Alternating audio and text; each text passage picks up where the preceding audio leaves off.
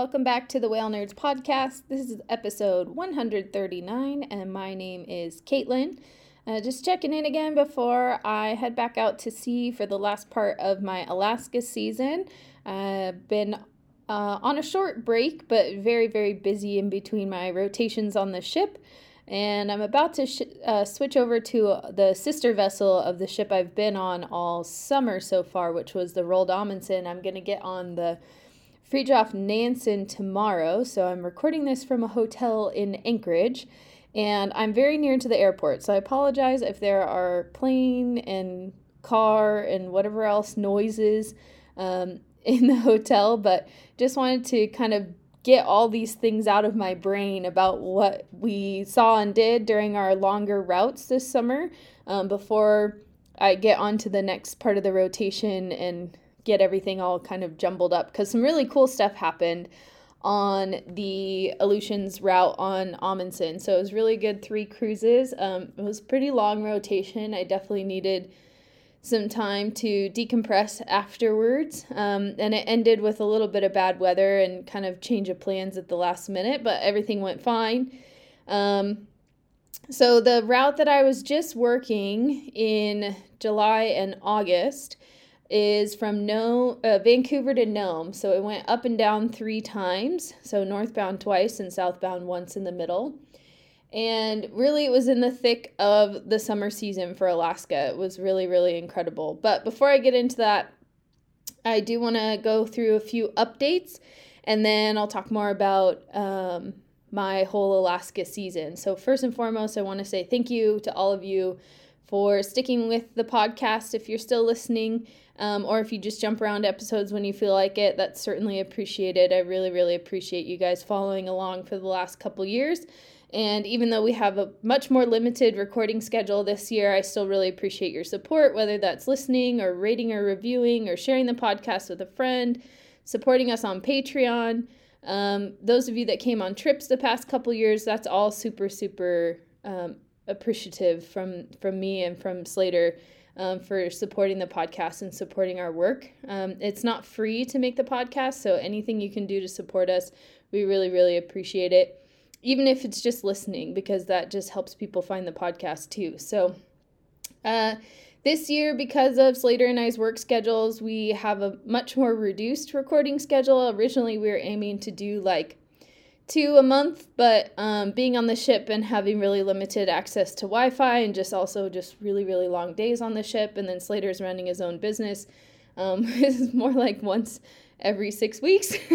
so I'm sorry about that. Hopefully, as um, we approach the fall and the winter, maybe we'll be able to record more, but I actually don't really have a plan for this winter, and I'll talk more about that in a minute. But um, yeah, we'll just do it when we can and talk about things that are interesting and talk about what we're doing. And if you have anything you're curious about or you want to hear about for topics, you're always welcome to reach out to us. Send us a message on uh, Instagram or Facebook. It's at Whale Nerds, or you can always email us, whalenerds at gmail.com. Um, we do have updates and things on our website, and we have merch and we have a blog. And so if you want to keep up with those kind of things, uh, feel free to check it out. It's thewhalenerds.com. And then we also have video versions of our episodes from episode 100 onward on our YouTube channel. So if you want to watch a video version of this, if you want to see um, my super stellar hotel room in Anchorage, um, that's what's the background of this video because I don't have Wi Fi to do it with the Whale Nerds background. Anyways, um, the reason why I'm not sure what my winter plan is if you have been following the news or if you have not been following the news but you have been on social media all the last couple weeks you'll know that um, maui had a huge disastrous set of fires. Um, particularly on the west side in lahaina it destroyed the whole main area of lahaina where people live where we work the harbor um, a lot of people have died. It's been really, really awful. It was really hard to watch it all happen while I was on the ship. And a, a place that I really love and people that I care about are really devastated right now. So I don't think I'm going to go back to Maui this year for whale season because uh, Lahaina Harbor is not going to be operable by the winter. And all of our Lahaina crew have pretty much lost everything and their jobs, their houses. And um, tourism is a tricky thing in the midst of a crisis because while Maui's entire economy basically is reliant on tourism, they really need some space to heal. And so, what do you, how do you walk that line? And um, so, I don't want to take work away from anybody. And I just want to support as best I can from afar and um, leave the work for the crew that's there trying to recover and trying to make it. And I'm I'm super proud of all the boat companies that really stepped up after the fire and they got people things that they needed. Um, before the government could. And the whole thing really has just been pretty unreal. And I, I'm not really sure what's next. I'm also not really sure how to talk about it yet, but just felt like it should be mentioned since it was such a big thing for everybody there and for everybody that loves it there. The whales are still going to swim there, obviously. Um, what we do on land doesn't really make a big difference to their decision making process. It does affect them, um, but they're still going to do their migration as usual. There will still be whale watching out of Ma'alaea and Kihei. And, you know, we'll see how things go over the next couple months. I mean, maybe things will start to have some real progress um, and some recovery, and the island will um, function a little better for locals in the midst of this. But yeah, might be the first year in a long time where um, I don't go, and maybe Slater doesn't go either to visit Maui for whale season. But I, it's hard to say what's going to happen, but I'm not really planning on it right now. It doesn't mean you shouldn't travel there, just be really mindful if you do and you know, support the locals as much as you can and just be really respectful of the fact that they're they're hurting. And if you're feeling compelled to help in any way, um, there's a couple really good funds that are distributing money directly to people um, through a couple different organizations like United Way, um, one I think is called Maui Strong or Maui Community Strong, the People's Fund of Maui. And so those are good ways to help out from afar as well. Um, Pacific Whale Foundation also has um, three, I think, three different funds you can donate to. Some goes directly to the community, some goes towards the environment, some goes towards our crew. Um, some other boat crews have had opportunities for you to support them directly as well. If you have a boat crew that you like going out with that you want to support, um, people have been doing that through GoFundMe and Venmo, and so what whatever you think is best for you and what you can uh, give to support or um, travel responsibly or whatever you think is the best for you and your situation. Um, and that was a lot harder to talk about than I was expecting. So, thank you for bearing with me through that. So, let's talk about um, Alaska. And I think last time I talked about my summer trip was a little all over the place trying to like keep the northbounds and the southbounds straight. I think it might be easier to just go by places where we went to port or had operations. Maybe that's the easier way to do it. So the trip either starts or ends in Nome or Vancouver, so it can start on the south end and go north and talk about different locations. So Vancouver, obviously, um, where we pick up the guests and we start to sail out through the inside passage of British Columbia. Um, the trickiest part of going through the inside passage of British Columbia is the Seymour Narrows, which is just north of Campbell River, where a couple of my friends have moved to that I used to work with in Monterey. And so it's been kind of funny to text them every time we're going through and just tell them like oh we're going to pass by during daylight or oh it's going to be the middle of the night or whatever it is um, one time they actually drove their car down to the beach and waved at me and i could see them through binoculars which was pretty funny so um, and actually going past campbell river is where we saw the hokulea so the hokulea is a traditional um, voyaging canoe from the polynesian voyaging society located on oahu and they have been sailing through Alaska and now are working their way south. Um, at the time of recording this, the first week of September, they are in Tacoma with today or within the next few days, and they're going to start working their way down the west coast of the U.S. from there. So they went through the Salish Sea area.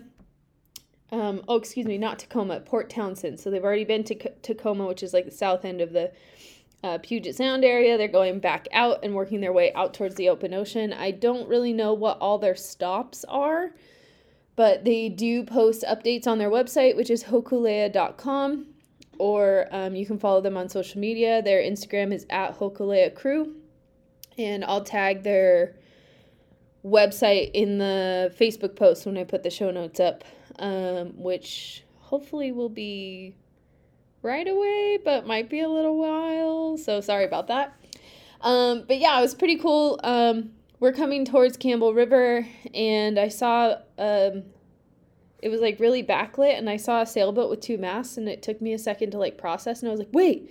That's the Hokulea, and they were getting towed. So they had gone through the Seymour Narrows at the same time as us because you have to go through during the slack water because it's so narrow that our ship, if it got turned sideways in there, almost wouldn't fit the long way through the narrows. So, um, and if you are interested in like nerdy stuff about maritime history, um, the Seymour Narrows area, I think it used to be called Ripple Rock, and a lot of things in the Campbell River area are still called Ripple Rock because it had um, a really, really shallow part of its passage, and it would ships would regularly wreck there.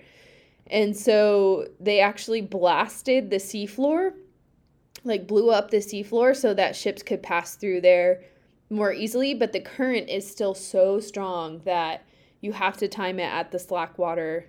Otherwise, you're not going to make it. So um, that's always a tricky challenge for timing for our trips. Um, but it is pretty cool that we went through um, probably just behind the Hokulea. Like we probably had been behind them the whole time, but I couldn't see them because there's a lot of twists and turns in the channel. And then we caught up to them on the south side of the Narrows once we both passed through.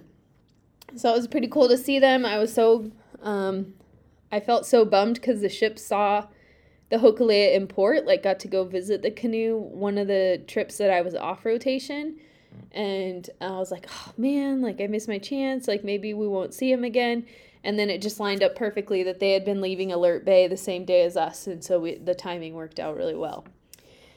So, um, we have seen whales on the inside passage of British Columbia on almost every trip, and then we had really, really amazing sightings in the passage between Haida Gwaii and the main part of um, the British Columbia coast, and uh, on the map it's called Queen Charlotte Sound, that stretch of water. Um, one of the southbounds, there were hundreds of whales, like literally hundreds of whales, and it was glassy, flat, calm. It was like dreamy. It was so beautiful and metallic, and like the lighting was moody and orange.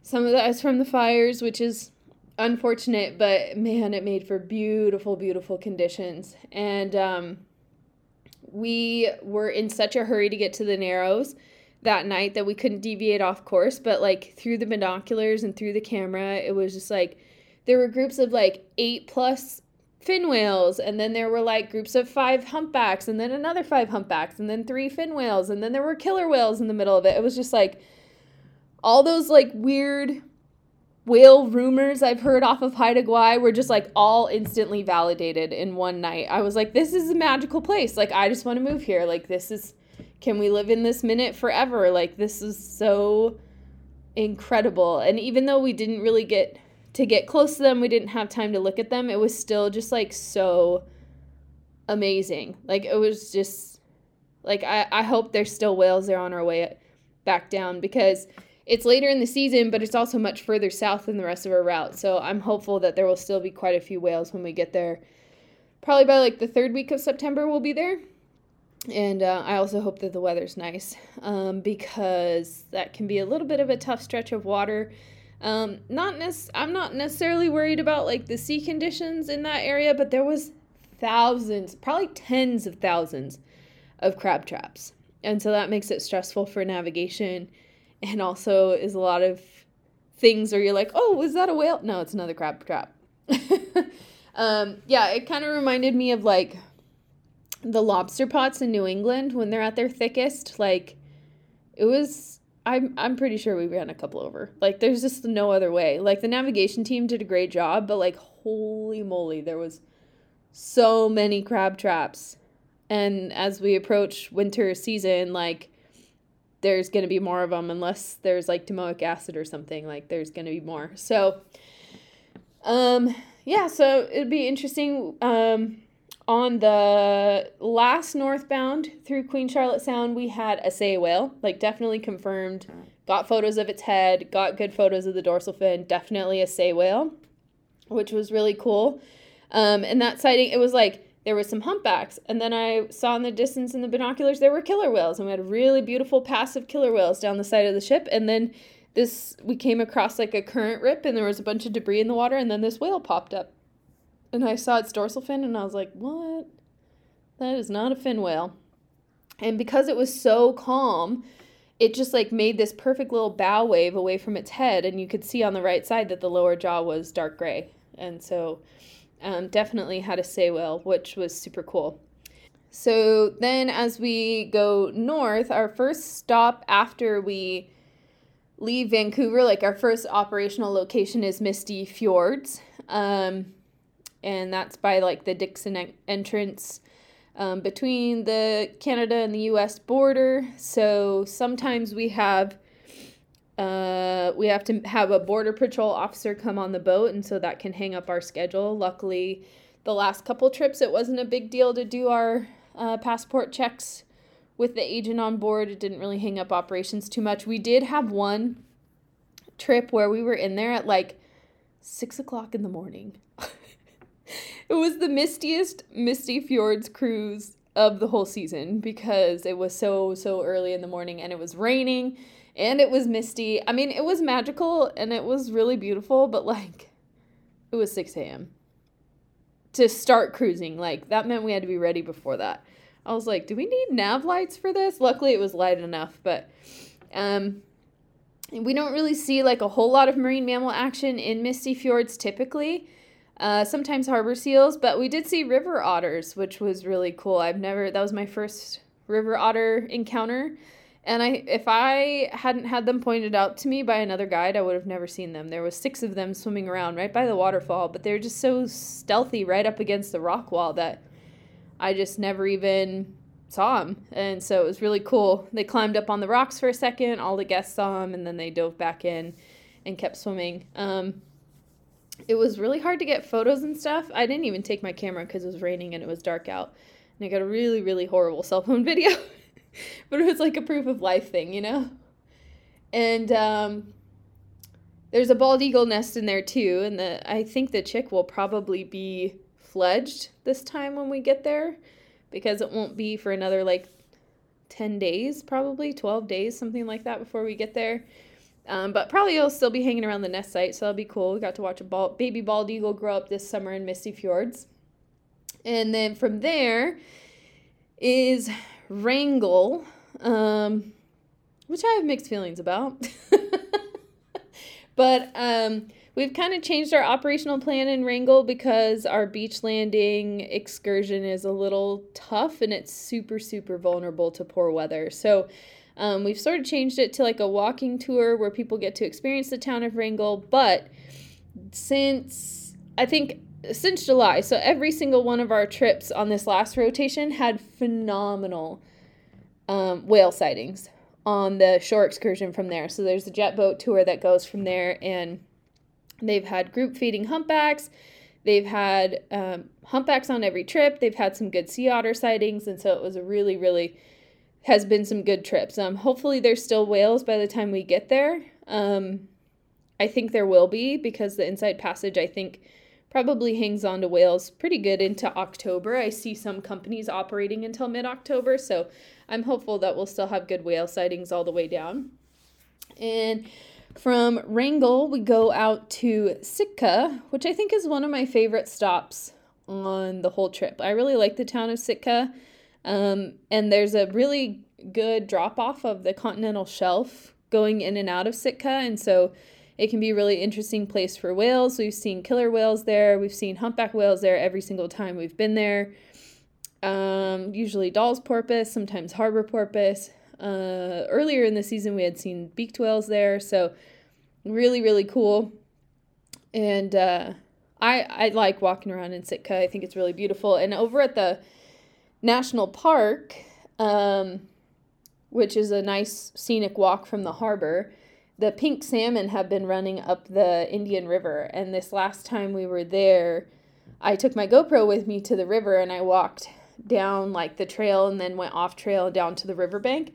And I was able to film like big, big groups of salmon uh, swimming there. And it was really incredible. I mean, it was raining and I was by myself and I didn't care. I was still there standing in the rain for like almost an hour filming fish. Just because, like, I don't know, like I grew up in the Pacific Northwest, but we don't really get to see like a salmon run like that. Like, yeah, there are a lot of salmon at Willamette Falls, like not that far from where my parents live, but you don't get to see them like bunched up like that in real shallow water where it's crystal clear and you can see everything that's happening. So I, I just find it fascinating. I love watching the fish go up the river. I think it's really cool. And there were eagles and ravens around, and part of me was like, hmm, if I was a bear, I would be right here. But it was a really busy day in the park when I was down there. So even though I was by myself, I did have bear spray with me. Um, but also just up the river from me, the park staff was using like heavy machinery. So I, if I was a bear, I'd wait till everyone was gone for the day. So I don't think I was putting myself in danger, but I did have that moment where I was like, hmm, this is a good spot for a bear.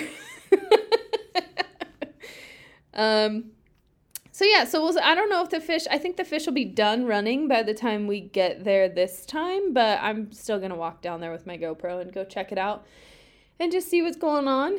And um, from Sitka, we as we go north, we go offshore, and we work our way up to Icy Bay. And um, most of the season, we haven't really been able to go very far into Icy Bay because of, you guessed it, the ice. Uh, there are three very busy glaciers, especially Guyot Glacier, that um, calves a lot of ice and makes a lot of really big, brash ice that's really hard to drive through um, throughout most of summer. But that being said, we did have a clearance on the first trip to get into Taan Fjord and go look at Tyndall Glacier, and that was the first time that ship had ever been down in there. I think that might have been the first time that pilot had ever taken a ship down in there, so it's pretty cool because if you Google Taan Fjord or Tyndall Glacier or Icy Bay, what's going to come up as news from 2015 when basically half a mountain fell down onto the glacier and then into the water, and it made a huge tsunami. Um, the tsunami wave was 600 feet high inside Taan Fjord and um, registered as a 4.7 magnitude earthquake on seismometers on the east coast of the United States. So, pretty incredible force of nature. And we got in there and you could see the collapsed mountainside and you could see like the scars from the tsunami wave. And you're like, we would be dead. like, if we were in here when that happened, we would be dead. Um, and so that was cool, but also like unsettling. And I think I talked about this on the previous episode as well because I recorded it right after we went in there.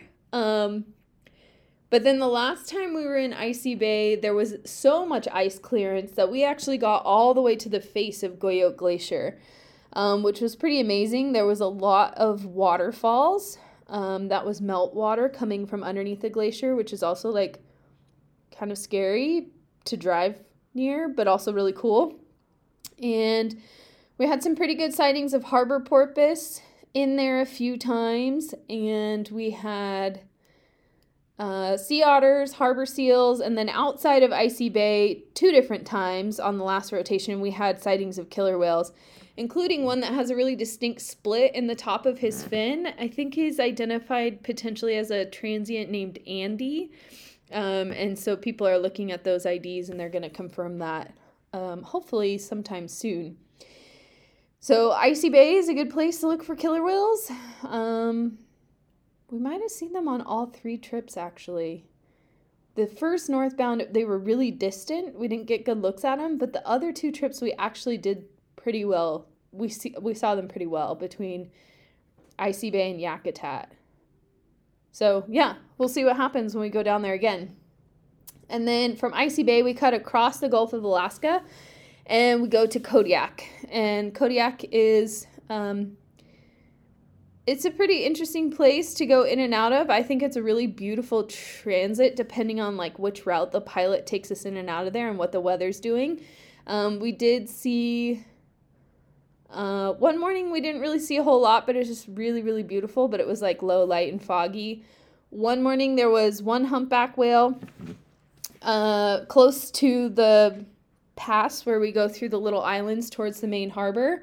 There's always loads of sea otters there. There's lots of harbor seals. It's also a great place to see puffins.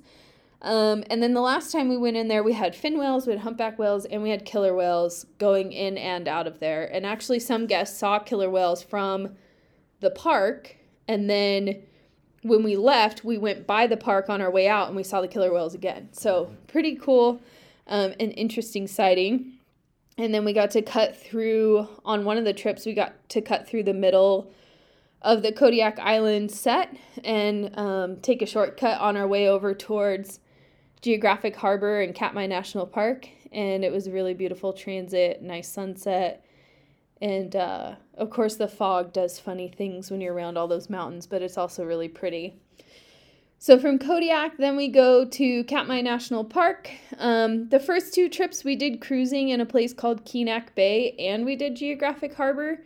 Um, and those that our main focus for that day is brown bears. So looking for coastal brown bears. And um, the first two trips there were no salmon yet, and so the bears were like down at the beach digging for clams and like just checking for fish, but um, there weren't that many of them and the rivers were really quiet. The third time we went, we didn't go into Kinak um, because the river had changed a lot between our t- first two trips, and that was only a couple weeks apart. And it's really shallow and really tricky navigation in there. And so having all of our zodiacs in there at the same time is just like not optimal experience for guests. And then also it's just not really the easiest for navigation. And so it's just like it's much better to just spend more time in geographic harbor. And the last time we were there there were quite a few bears um, mostly around the river area.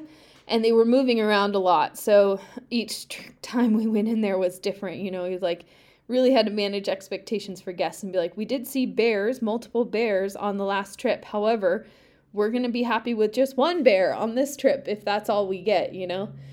Um, and I I do think that brown bears are kind of endearing. We had a really cute mom with two cubs on one of our trips and she was eating barnacles and mussels and her little babies were being really cute and like carrying sticks around and stuff. And then we had another bear that was just like patrolling the beach and like he would stop and like dig for a clam and then finally, he just laid down and put his legs out behind him like a dog, and it was so cute. Um, and then sometimes, like, they're just like, they've been feeding, and then they just sit down. they're just like, I'm just gonna take a break for now. Um, so it's pretty funny. I've never really spent that much time around bears. The only other time I've seen a brown bear was in Yellowstone, and it was like chasing a buffalo next to our car, bison next to our car. And so that was like a really fleeting and like adrenaline rush type experience, but I've never like really gotten to hang out with like a brown bear and like see what brown bears do with their day. So that was pretty interesting. Um, it's definitely a stressful day for me as a driver because the conditions are tough. Um, can get really windy and it's really shallow and it's like the trip is sold to like see bears and like that's the bear day. And so like the expectations are high to deliver on bears. Um, so far we've had good success. And now i hope there's still quite a few salmon. Typically it's very famous for sockeye salmon. Like that's where fat bear week is is in katmai national park in a different location than geographic harbor. But the salmon we saw were pinks. So i don't know if the sockeye like are still coming if they're running now um, we'll be there in like less than two weeks like less than 10 days so i guess we'll find out. And so from geographic uh, the marine mammals you see is uh, mostly sea otters sometimes harbor seals and harbor porpoise. Um, and then from geographic, we go along the Aleutians, and as we go west, the next stop is Chignik, I think. And Chignik's an interesting place. We're still trying to like figure out if we what we're doing there. Um, it's a community visit, and it's a really really small community. Like so small that like their school didn't open this fall because there's not enough kids to go to the school. um, the postmaster like lives at the post office. Like it's a really, really, really small place. Um, the fire chief also like helps deliver the mail to the airport and like manages the ships coming in and like pretty much anything else that needs to be done. Bear patrol, whatever. Um, so it's kind of interesting, like once you understand how the whole place works. Um, but it's not a very big place, and they have had a lot of bears on the perimeter. So we haven't really let guests roam around a whole lot. Luckily, the weather's been pretty good all the times we've been there. Um, there's some nice marsh area. There's a little, you know, seashore area. We try and do a little science on shore session there. Um, we have seen quite a few sea otters there. We did see river otters there. Um, lots of wildflowers earlier in the summer. But yeah, Chignik's kind of an interesting stop. and then from Chignik, we go to the abandoned Unga village. Um, Unga was an island that was settled by a Greek guy, and over the years, uh, people tried to fit commercially fish there.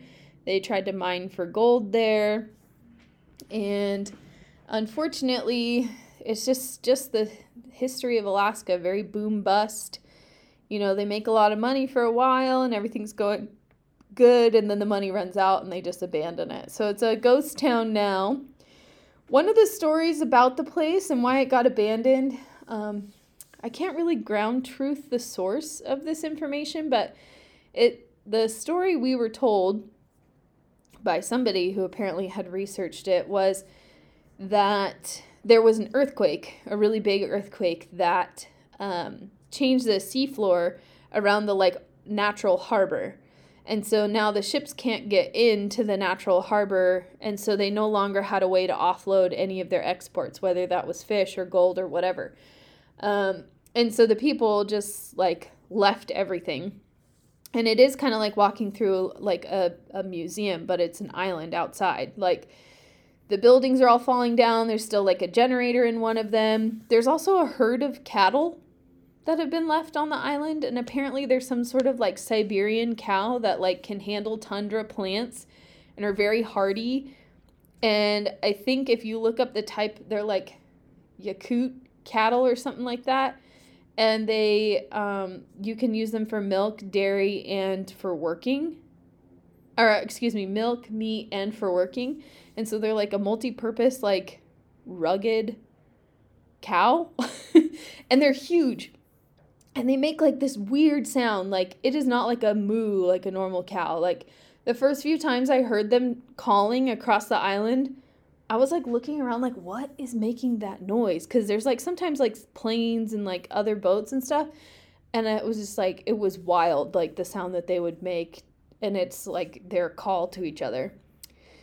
The last time we were in Unga, some people told us that they, like, some fishermen told our crew that two bears had swum over from Sand Point so there were also bears on the island, which I don't know if that's necessarily true because those cows are like the same size as a bear. And I feel like from a distance they look like bears, but these guys seem to be pretty convinced that there were bears. I don't I don't really know. The fishermen that were there were like foraging and like resting.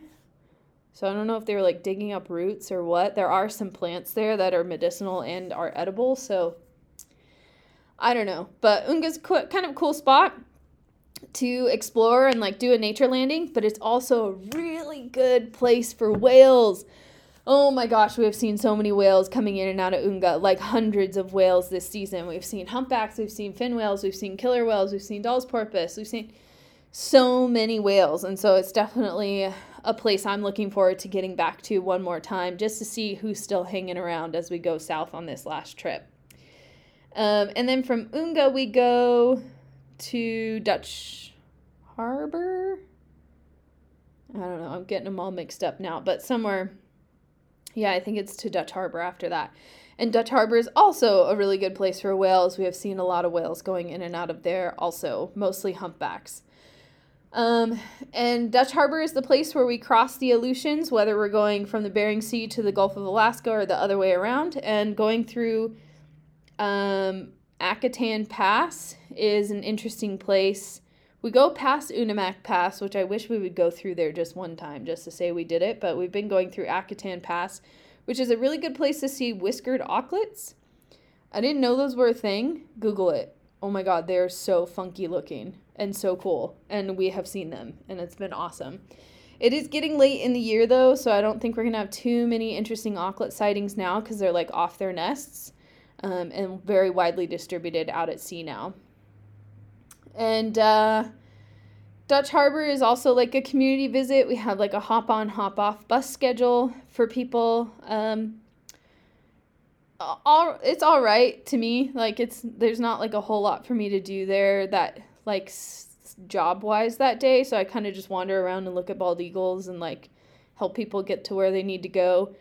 Um, it's a nice little place to visit. It's really, really beautiful, really super, super green, and very famous from the Deadliest Catch. So, um, some of the ships are there and are actively working, and you'll see lots of fish processing and uh, container ship offloading and stuff like that. So, it's definitely an interesting spot in Alaska to stop and like check out how Alaska life is in these really remote places. Um, we have seen some really interesting whales outside of Unga and Dutch Harbor, including um, quite a few whales new to science. Um, a lot of the IDs are still being processed. And then we also had two mom and calf pairs outside Dutch Harbor. And we were able to get fluke IDs on the mom and at least one calf, but maybe both calves once everybody gets their data in. And so that's pretty cool to be able to report from these really, really remote places and have interesting data like that to give um, to people. So the funding for actual like scientific efforts of the Aleutians for humpback whales um, hasn't happened since like 2012. So covering that area for the first time in over a decade was really really cool to be able to see, you know, where are these whales going? Are they new to science? Um, what's the gap in sightings? And a lot of the whales are very sparsely seen and uh, almost half of them go to Mexico, which I was very surprised by. Like, I actually was talking to Ted about it, and he was like, Oh, yeah, about 40% of our sightings are actually Mexico whales out there. And I was like, What? I guess I just like really didn't pay attention before. And then once we started getting all these pings back to Mexico, I was like, What is going on here? And he's like, Oh, yeah, that lines up with like what we expect. So, pretty cool to see and um, it's been very fun to like look at the happy whale matches and see where these whales have been. And as we go north uh, from dutch harbor we go through the bering sea and two of our trips we were able to go to st paul island in the pribilofs and it was pretty interesting. The first time we went there um, no one had been there since covid and we didn't get a hold of like the right people for the port until like super last minute. So the first like few hours we were there, it was like the staff just trying to figure out like what are we going to do here, get a lay of the land, like figure out where people are going, meet with the locals. And that morning they had harvested fur seals. So that's part of their subsistence harvest. It's approved, it's government signed off on, it's monitored, there's a quota. Um, it's food that they use, it's the skins that they use, and so it's it's all above board and it's um, heavily regulated and monitored. Um, and so we decided to also not have guests go to shore during the harvest because we weren't really sure like what to expect and we didn't really know how the guests were going to react to it and then also we didn't want to like be in the way you know like this is all very last minute that we're here like we don't want to disrupt your thing like just go do your thing and we'll land our guests on shore afterwards like no need to just like have all that happen at one time and so we didn't go like on as long of a walking route and we didn't flag off as big of a path just because we were still trying to figure it out ourselves. Um, but there were fur seals hauled out on some of the beaches. There were foxes everywhere. Um, it was misty and it rained, but it was um, it was a good visit. It was interesting. And then the second time we were there, couldn't have been a more perfect day. Like it was just barely breezy. It was sunny. It was fairly warm and we got to go all the way down to the fur seal haul out area where there's a viewing blind that's been built for people to go and access and like observe the seals and it was really really cool like it was a whole first northern fur seal haul out which was like yes i've seen elephant seals yes i've seen california sea lions but for me it was like the first time i'd seen them up close in person i'd only ever really seen them like out at sea and that's not really the best way to like get a sense of how the animal is. And there were still pups like being nursed by their moms. And so it was really it was so cool. Like I never thought I would get to go to the Pribilofs ever as naturalists. Like I know there are northern fur seal breeding colonies like further south down the west coast, but like it's not like the Pribilofs in the Bering Sea. And they have had a huge population collapse over the last couple decades, but there was still like probably two or three thousand seals on the beach, and it, it was really, really amazing. And I'm super glad that we were able to pull it off and like do so in a pretty respectful way. And we had a local guide available, and it was really cool.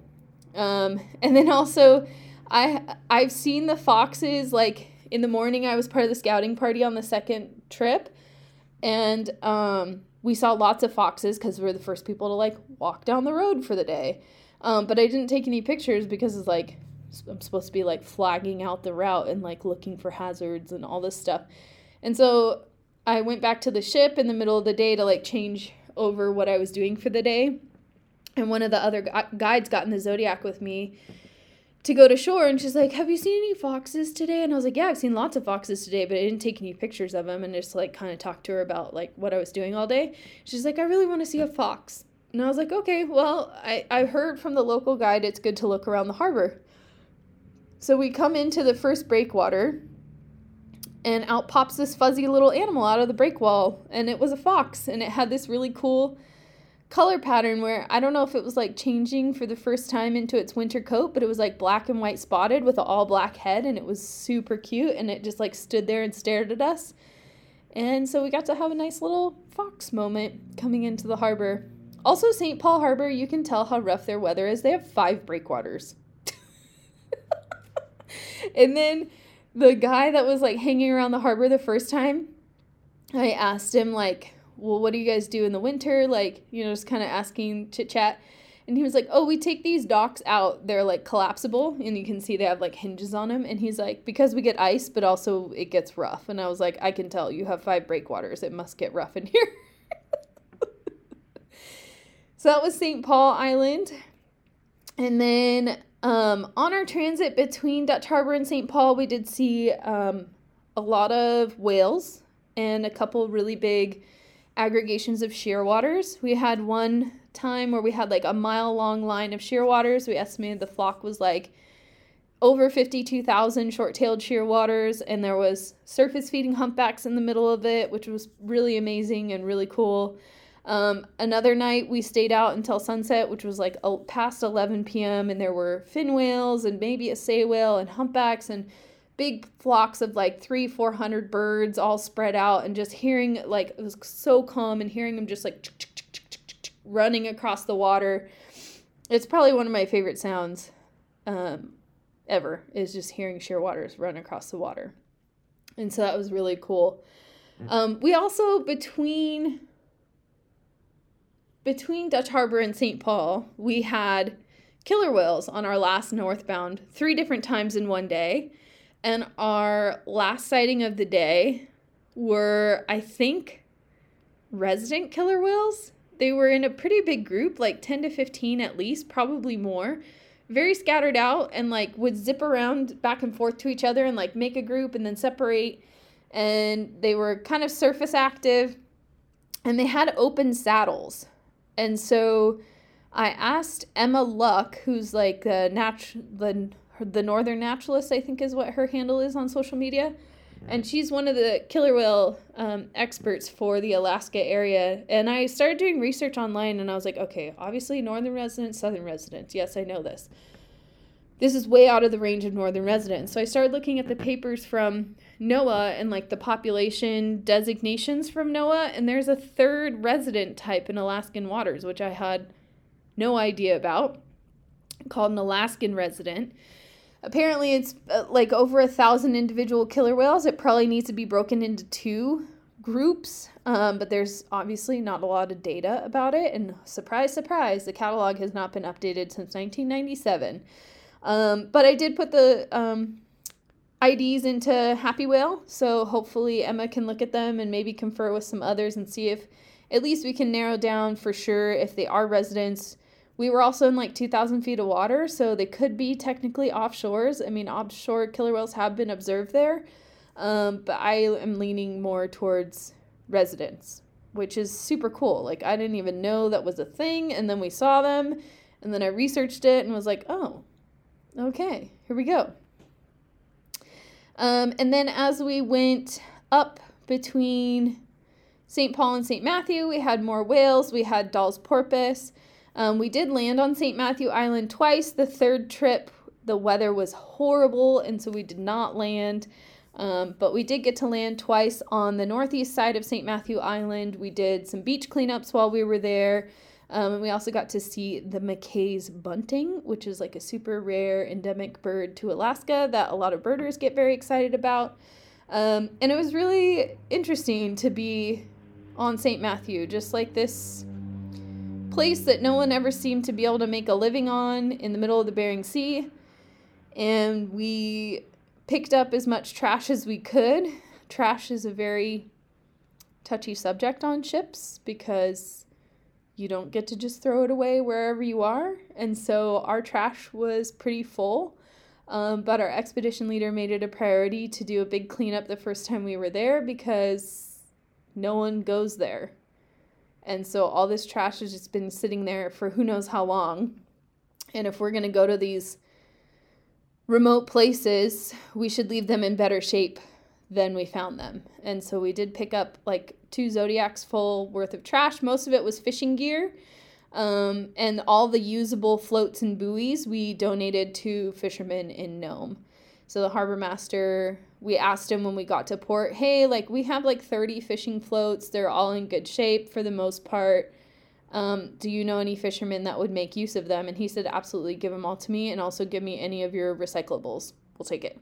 And it was perfect. And so um, at first, the, the bridge team was not stoked on how much stuff we brought back to the ship, but we got rid of it pretty quickly because Nome's our next stop after St. Matthew. And so um, I'd like to be able to pick up more stuff off the island if we can, but um, I don't know if the weather's going to cooperate on this trip, if we're going to be able to land there or not. We'll see what happens. Um, lots of fog in the Bering Sea in general, um, so that was made it tricky.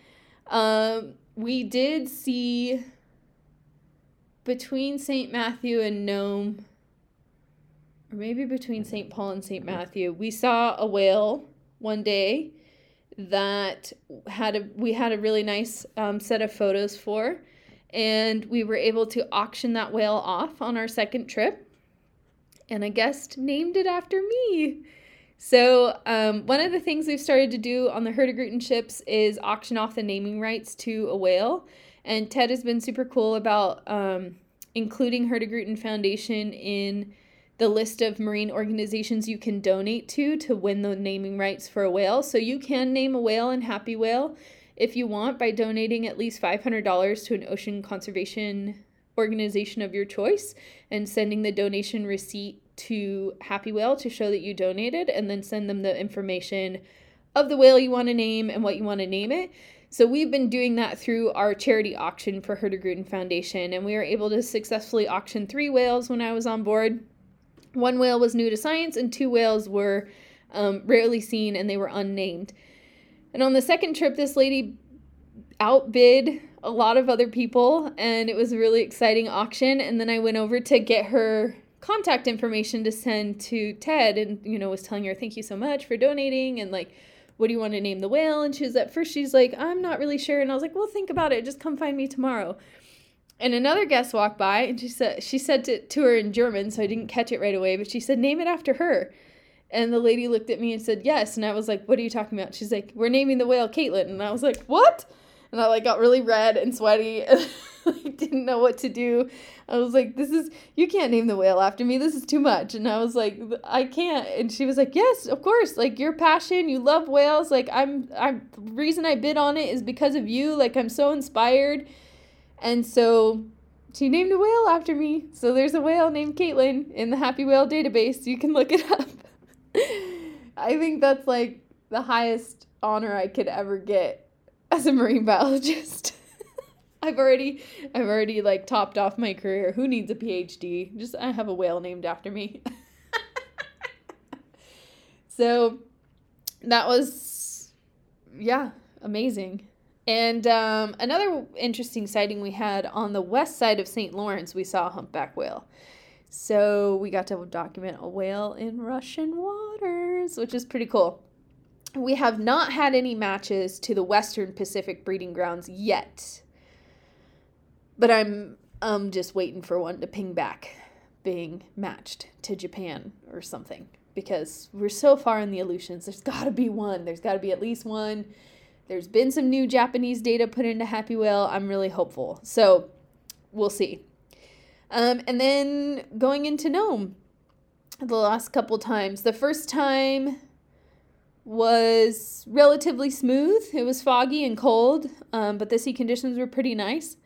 The second time, we actually cut our trip short and did not go around St. Lawrence Island. We just cut from St. Matthew straight to Nome and arrived about 18 hours early because the harbor master called us, or we called them, just to check in about the weather. And he said, It's a very good chance that I will be closing the harbor tomorrow. So you should be here before I do that. So we changed our whole game plan and we arrived in Nome early. And um, yeah, we were able to get alongside the dock. The boat didn't get stuck, but it was close.